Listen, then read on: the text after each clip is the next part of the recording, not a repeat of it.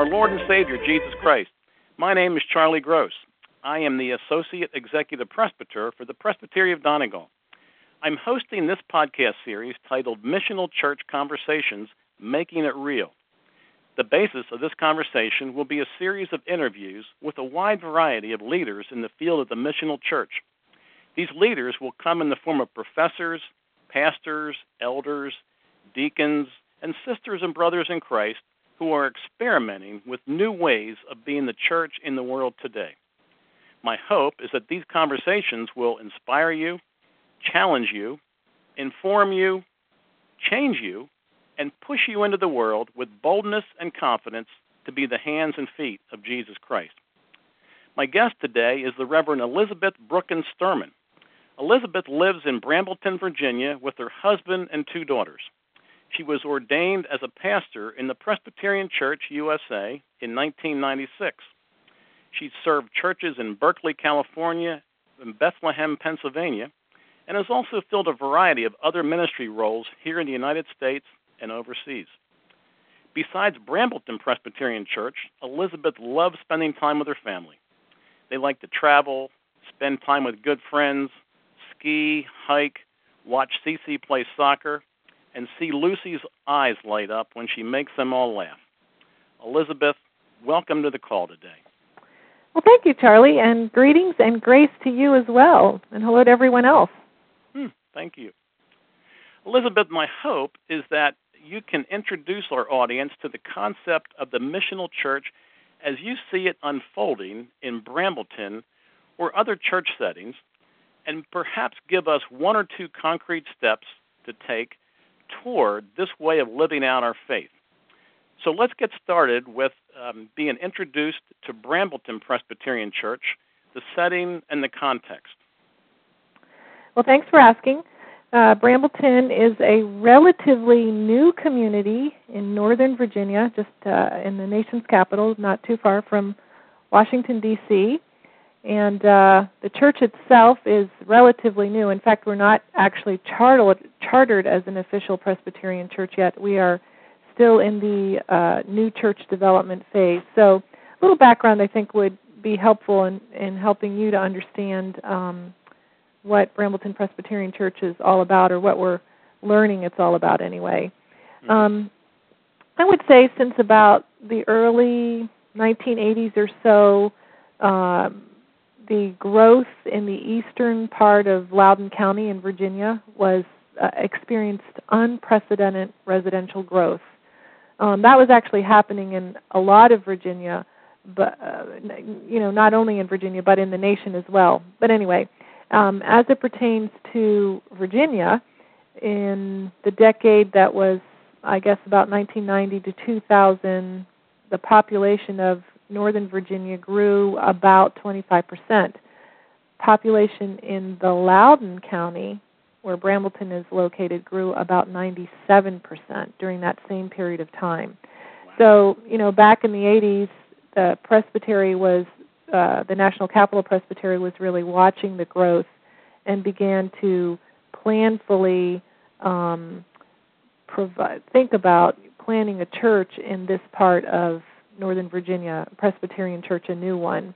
Though there are PCUSA churches, you know, very close to us, there there really weren't enough, so to speak, to service the population that was expected here in Northern Virginia, you know, in the 2000 in the decade of 2000. Mm-hmm. So um, Brambleton itself was con- was conceived to be a new community uh, located in Loudoun County, uh, it's near the Dulles Airport. It was uh, sort of situated in a part of the county there where there were about 2,000 acres of rolling farms, and you know, in the decade of 2000, it was expected that it, that this community would be um, would eventually be built out and consist of about 9,000 homes. Mm. So, you know, over a series of, you know, that same decade preceding 2000, the presbytery planfully uh, put the steps and the resources in place to launch Brambleton Presbyterian Church, and that's how we got here. Hmm. Okay. Well, could we shift a little bit the discussion in how you define the missional church, or perhaps share how you preach it, teach it, and make that concept come alive? Well, this phrase, the missional church, is actually really germane and important as I thought about moving here to partner with the Presbytery to launch this new church. Um, it's informed a lot of my thinking.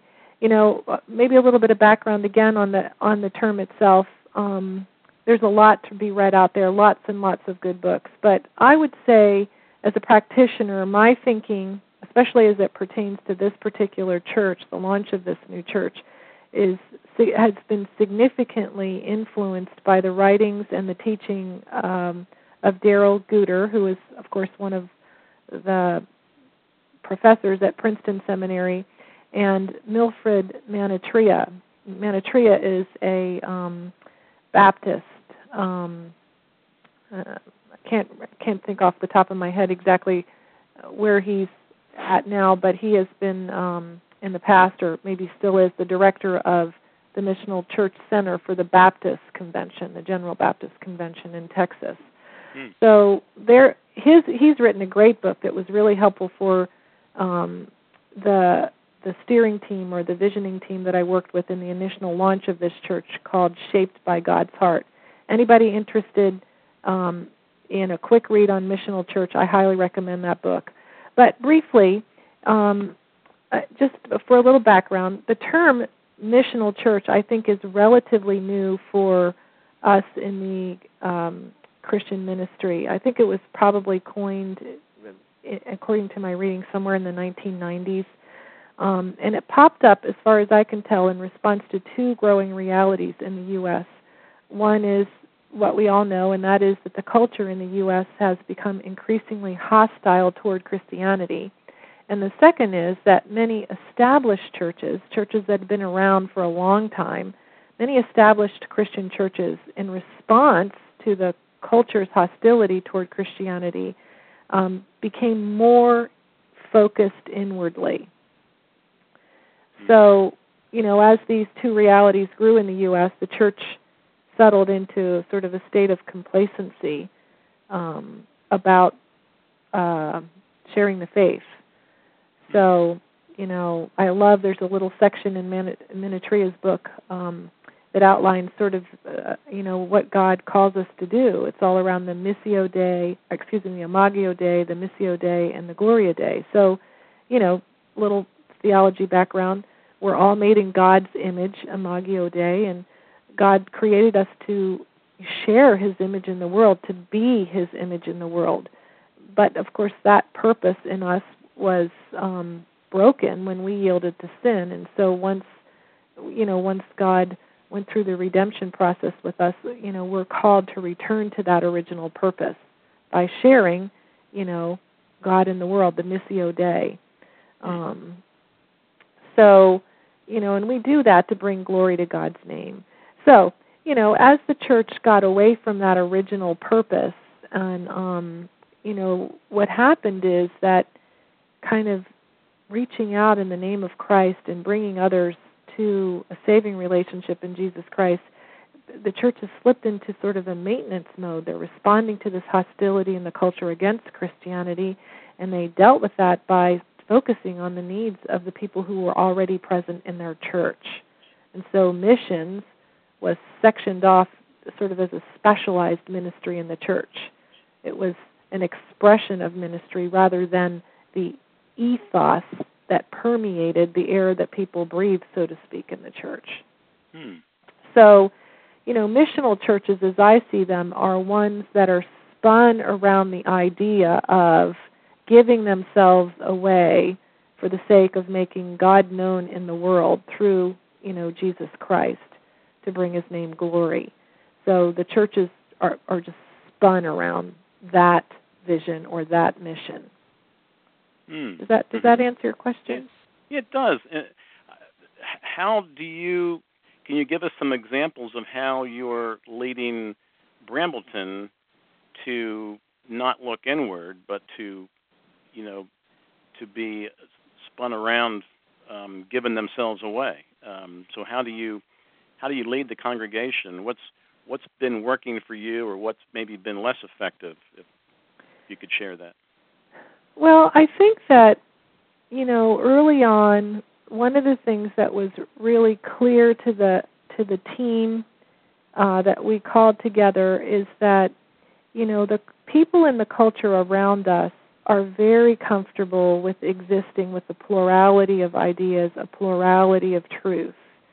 Um, and so, you know, when we started, you know, our goal was just to put it right out there, be very clear about who we were and what we believed and what we were about as people were walking through the door. So, you know, even though we are located in a mission context that's very edgy or reluctant or hostile even toward any religious exclusive claims. You know, they want to kind of make it an equal playing field. We decided, well, if people are going to come to our church, we might as well say the thing that's most important to us right up front when they walk through the door. And so early on when we launched, you know, we would say, hello, you know, we're here from Brambleton Presbyterian Church. Um, we're part of the National Capital Presbytery, and then we'd explain a little bit about what that was about. And, you know, we are here in this community because we believe that God offers the world something unique in Jesus Christ that you are not going to find in any other religious, political, philosophical, or humanitarian system out there. And we know that this is a really bold statement um, but we believe that when people have the courage to believe this and to actually call Christ Lord and Savior, that they will experience transformation in their lives and that it will be so compelling and inspiring and that God will use them. So, you know, we would just put that out there right up front and then we would say, you know, this is what we're about and if you stay with us long enough, you know, you can decide for yourselves whether or not what we're presenting is something that you can believe. And so that was another transition in our, our thinking, and I'm sure you've heard this before as, as well. For many years in our country, in the United States, there was a sense about church or you know coming to a church where you would want people um, to believe and then go through the official process of belonging. So they'd have a you know an encounter where they decided, okay, I'm in. I believe what they're saying about God's offer in Jesus Christ. I believe it. Now I want to belong. Well, we've had to sort of turn that phrase around and actually do church in such a way where people can belong before they believe. And so you just have to you have to shift some things around a little bit like that.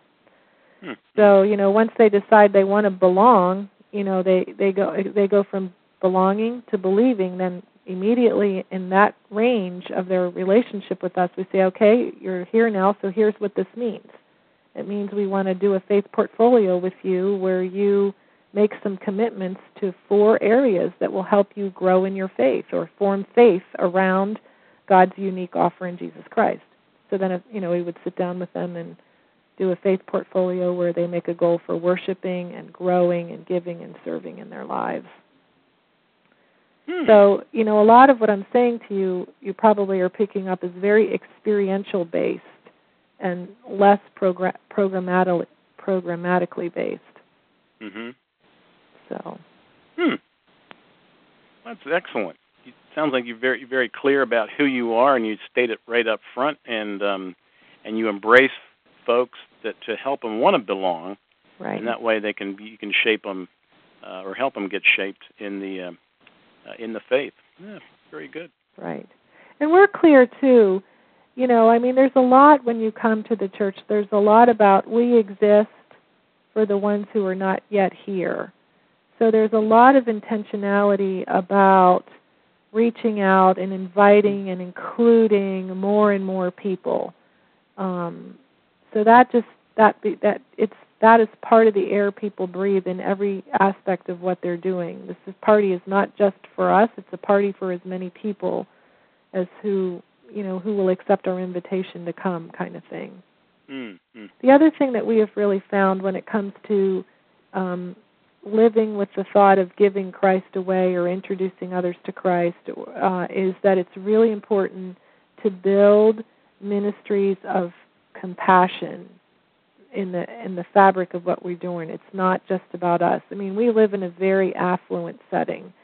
Um, in Brambleton. It's one of Mhm. the most affluent settings in the U.S. in a certain bracket, and um, it's it's really important. One of the things that helps people come to terms with what we're saying is that we're actually investing the resources that we've been blessed with to actually help people who really wouldn't have the help unless we were extending ourselves. So so all kinds of missional acts or acts of compassion are also very important in the context of a missional church. hmm So you coach. I I guess where, where I, my next question was going to be, where do you get coached or guided or resourced for this work? But but perhaps you could even blend it into to how you're. It sounds like you're coaching, guiding um, the parishioners or the uh, into being um, with acts of compassion or going beyond the church walls or being you know blessed to be a blessing kind of a thing. So can you talk about you know how how do you get coached and guided and how perhaps maybe you coach and guide others? Um, sure. in that hmm Um, Rick Warren says something um, that I think it's it's so simple, but it's so profound. And he says, "You cannot lead others where you yourself have not been." And mm. so, you know, this concept of coaching that you're talking about is so important. I mean, so much of my ministry identity is spun around the the concept of being together in a small community and moving something forward. It's sort of the Coleman, you know, plan, the master plan of evangelism that we all read back in the 1970s or whenever it was. So there's always been in my identity as a minister a, a group of people that I could look to or who could guide me. In new church development work in the Presbyterian Church, it's a requirement, as well it should be. So when uh, a presbytery discerns or that you are coming to come on and help them move a Presbyterian church or bring a Presbyterian church into being, plant one, you are automatically matched up with a coaching system in the Presbyterian church that that matches you to a specific coach that can help you through the process. Um, so so that's part of my reality. Mm. Also, just in this last year, um, my colleague and I, there's another pastor at this church, uh, reached out to a network that's not Presbyterian. It's uh, it's uh, the Nelson Searcy crew. They're at the Journey Church in New York. He's one of Warren's proteges, and they have developed a specific coaching um, system for new church development pastors that have to do with pragmatics. So you know, you talk about assimilation systems, and you talk about uh, particular kinds of small groups that work in churches that have just launched, and you talk about how to deal with some of the early on stewardship issues in the context of a small group. So those are the two official coaching systems that we're in, both myself and the other pastor at this church. And then I just have a whole host of colleagues that I call upon when I get stuck. You know, uh, I'll call Gareth Eisnogel, who was uh, the senior pastor at the last church I served, who is an expert in small groups, and I'll talk through a particular area that I'm stuck on. Or I have friends who are doing lots of um, helping nonprofit uh, Christian organizations plan their budgets and whatnot, so I'll connect with them. Mm. So there's lots of networks out there, and I read, read, read. I read. Okay. okay. You know, I, I have to say to anyone who's thinking, of, listening to this um, podcast and thinking about uh, new church development, you really should have no illusions of grandeur going into it. Uh, church planning is not for the faint-hearted. It, it Mm. truly is the kind of ministry where you have to roll up your sleeves and be willing to do whatever it takes. Mm. Um, and you know, part of whatever it takes is getting yourself into a network of coaching where there is coaching going on, but where there's also fellowship because it's lonely work and accountability. Um, I think, you know, more than any of the other ministry I've been in, there's the temptation to feel like it's all up to you in new church development work, and you've got to have a network where you can uh, be called into account around that temptation and help to resist it. Mm. That's excellent advice. Thank you so much. What to um, maybe you could even um, summarize or go back to what one or two things. Know, this this podcast series is called "Making It Real." So, what one or two things should we take away from this conversation to make it real? Uh, so, what concrete steps could you recommend for others to perhaps contextualize the uh, the missional church or the the, um, the this concept in their own um, setting? What would you say there? The first thing I would say is um, when it comes to missional church work, authentic relationships are key. There's no way around it. And it takes time to build credibility when it comes to authentic relationships. So, you know, there's often a lot of pressure in NCD work and probably in any ministry to produce a result, numbers, conversions, whatever you want to call it quickly. Mm-hmm. But when you're doing the kind of missional work that we're talking about, relationships are key and it takes time to build relationships. There, You just can't shortcut that. And um, I, I was that was a frustration point early on. It took a good two and a half to three years before the people who lived in this community decided, okay, they're all right. You know, we may not buy everything they're doing, but they're basically decent people. So, I mean, you just you can't shortcut the time that it takes to get there. Mm. And the only way to do that is to be out there and to be in relationships. You've got to be accessible. You've got to be meeting people. You've got to be, you know, you just got to be out there. It can't it can't mm. happen any other way. Um, and then the other thing that I would say in terms of making it real is, and this is you know part of our identity as uh, Presbyterians. It's part of our Reformed way of thinking.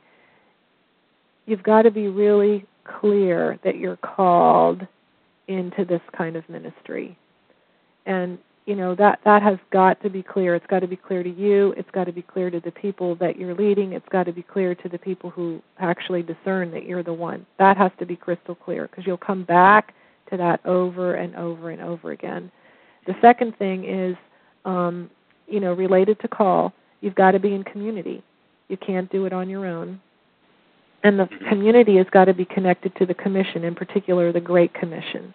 The church exists for those who are not yet here. So that that would mm. those would be my two things: relationships wow. and call call community and commission. That's powerful advice. Thank you. Thank you. Uh, finally, uh, the last question I have is, uh, and you already shared one of your favorite books, um, Milfred Minatrea's "Shaped by God's Heart." Are there other recommended readings or resources that, um, even videos, podcasts, or networks that you'd recommend for um, the listening audience? Sure. And I could probably go on and on and on because I I love reading, but um, I would say that you know there's just all kinds of you know for background on on the missional way of thinking. I think one of the best books besides you know Minatrea's book was helpful because it just had a lot of concrete. Here's some concrete pragmatic steps that people who are thinking about either transformation work in a church or new church development, these are steps you can put in place that will help you. Um, I think a, a book to read before that would just be a lot more of the the philosophy and the thought, the, the more critical thought around some of those concepts. And it's it's a book written by Robert Webber, um, and he, I think he might be at Wheaton or somewhere in the Midwest, but it's called The Younger Evangelicals Facing the Challenges of the New World, and it really makes a beautiful case for um, the missional church. So I would recommend that book. Mm. Um, the Presbyterian Church has done some phenomenal research. It was, I think, a 10-year longitudinal study that had all kinds of funding from uh, the charitable, the Pew Charitable Trust, the Lilly Foundation, uh, which enabled them to, uh, you know, they looked at all kinds of churches, of all kinds of sizes, of all kinds of backgrounds across the United States over a 10 year period. And they asked the question Are there any things that growing churches have in common? And they came up with 10 strengths that are present in all churches that are growing or missional to you know using the language of this call. I think this is really valuable research for anybody in ministry now no matter what you're doing. And it's called beyond the ordinary 10 strengths of us congregations. It was put together by cynthia uh, woolever and deborah bruce. And that came out of general assembly um, at the presbyterian church usa phenomenal book, very helpful. Um, and then one last one on uh, two two other ones on church planning. I would recommend uh, a resource that the PCUSA has put together, the Office of Evangelism, the church growth people, the church growth staff people. Um, it's called Starting New Churches: A Process of Discernment.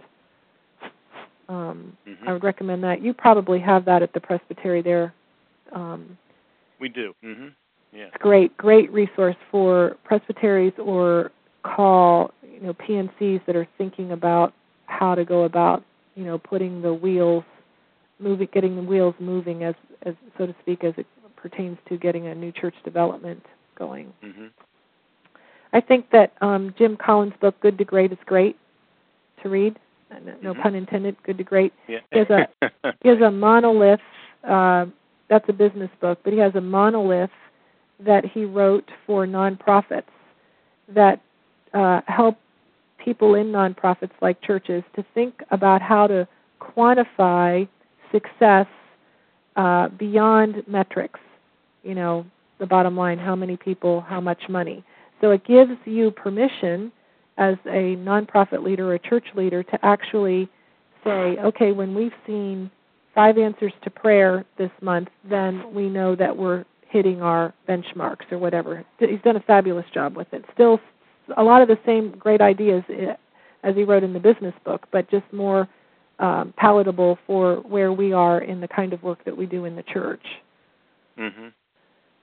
So I would recommend that one. And then if you're doing um, new church development work, I would recommend checking out the Nelson Searcy Coaching Network as well the PCUSA Coaching Network and the Nelson Searcy. And I would be glad to help anyone who wants to talk more about the PCUSA Network for New Church Development Pastors. I'm in that network and um, I'm actually in the process of becoming a coach, so I could I could help with that, and I'd be glad to. Hmm. Is there a direct contact information you'd like to leave on on this call? Or? Um, I don't know if I have it before me, but you could go on our on our national webpage www.pcusa.org. Uh, click onto the um, church growth, and you would want to uh, talk to Philip. Okay. Well, Elizabeth, thank you so very, very much for your outstanding ministry, your time with us today, and your love and passion for Jesus Christ. We're very much richer for this experience, and I just wish the, you the, the God's very best. Um, blessings to you and your and your family. Well, thank you so much, and I, it was a great privilege and an honor for me to talk about these things with you. And I hope that it's a blessing for any others that may be listening. And may God bless your ministry as well. Thank you so much. Take care.